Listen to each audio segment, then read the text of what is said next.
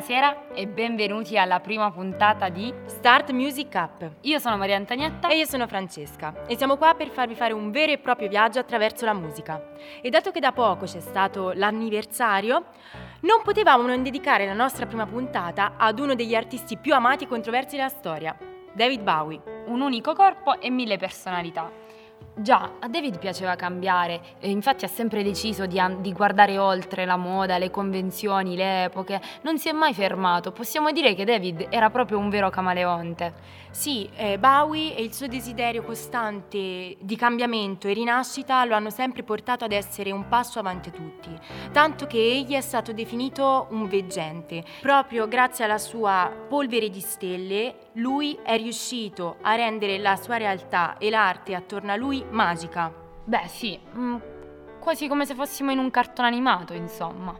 Magia, misticismo. Ed è infatti proprio grazie alla polvere di stelle che eh, nasce la prima trasfigurazione di David Bowie, Ziggy Stardust. Ziggy Stardust è un ragazzino che grazie all'aiuto di un alieno diventa una vera e propria rockstar glam, pronta a cavalcare i palchi di tutta Europa. Però sappiamo bene che David non si è fermato qui, le sue trasfigurazioni sono andate avanti. Fu così che infatti dopo un suicidio volontario Ziggy Stardust si trasformò in Aladdin Sane, Halloween Jack e infine in Pierrot, come sul video di Ashes to Ashes. Sì, perché lui con le sue trasfigurazioni non si è mai fermato. Esse si sono susseguite negli anni e insieme ai suoi cambiamenti cambiava anche la sua musica. Però fra, tu non hai parlato della trasfigurazione che, eh, per la quale appunto ricordiamo tutti David, il Duca Bianco. Quando è che effettivamente Bowie diventa il Duca Bianco? David eh, negli anni Ottanta andò a Berlino per rinascere da un momento di crisi della sua vita e proprio in questo periodo registrò tre album, la cosiddetta trilogia berlinese, nella quale troviamo uno dei brani più importanti per il quale conosciamo David Bowie, Heroes. Sì, Heroes è il brano per cui David Bowie è passato alla storia e lui stesso ha definito questa canzone come il canto di un ultimo romantico che si trova su un pianeta ormai distrutto e alla fine è così, tutti noi possiamo ritrovarci in Heroes, ma tornando a noi, quella di, del Duca Bianco è effettivamente stata l'ultima trasfigurazione di David o le sue trasfigurazioni sono andate avanti? Beh, Mari, non ci dobbiamo dimenticare che David Bowie si è definito come un alieno sceso sulla Terra.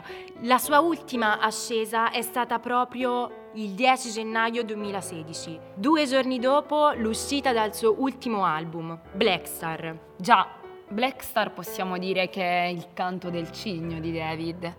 Infatti nella canzone Black Star troviamo Bowie come un messia, quasi come se volesse rappresentare una morte futura. Sì, proprio la morte che poi ritroveremo nel brano Lazarus. Infatti David eh, si vedrà appunto scomparire all'interno di un armadio dal quale non farà più ritorno.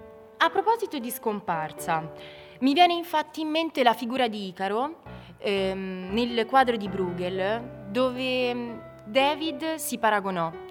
Eh, infatti qua troviamo un Icaro che cade in mare e si ritrova morto con di fronte a sé un mondo indifferente, quasi come se indifferenti fossero stati i cambiamenti di Bowie per noi.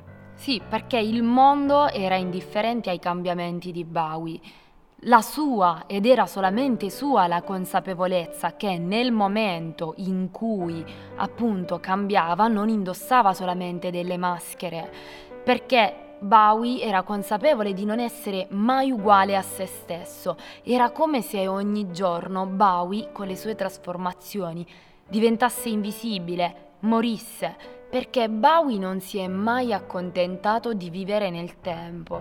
Bowie voleva vivere fuori dal tempo e lo ha fatto proprio scegliendo di far coincidere il suo ultimo album con la data della sua morte, diventando così immortale.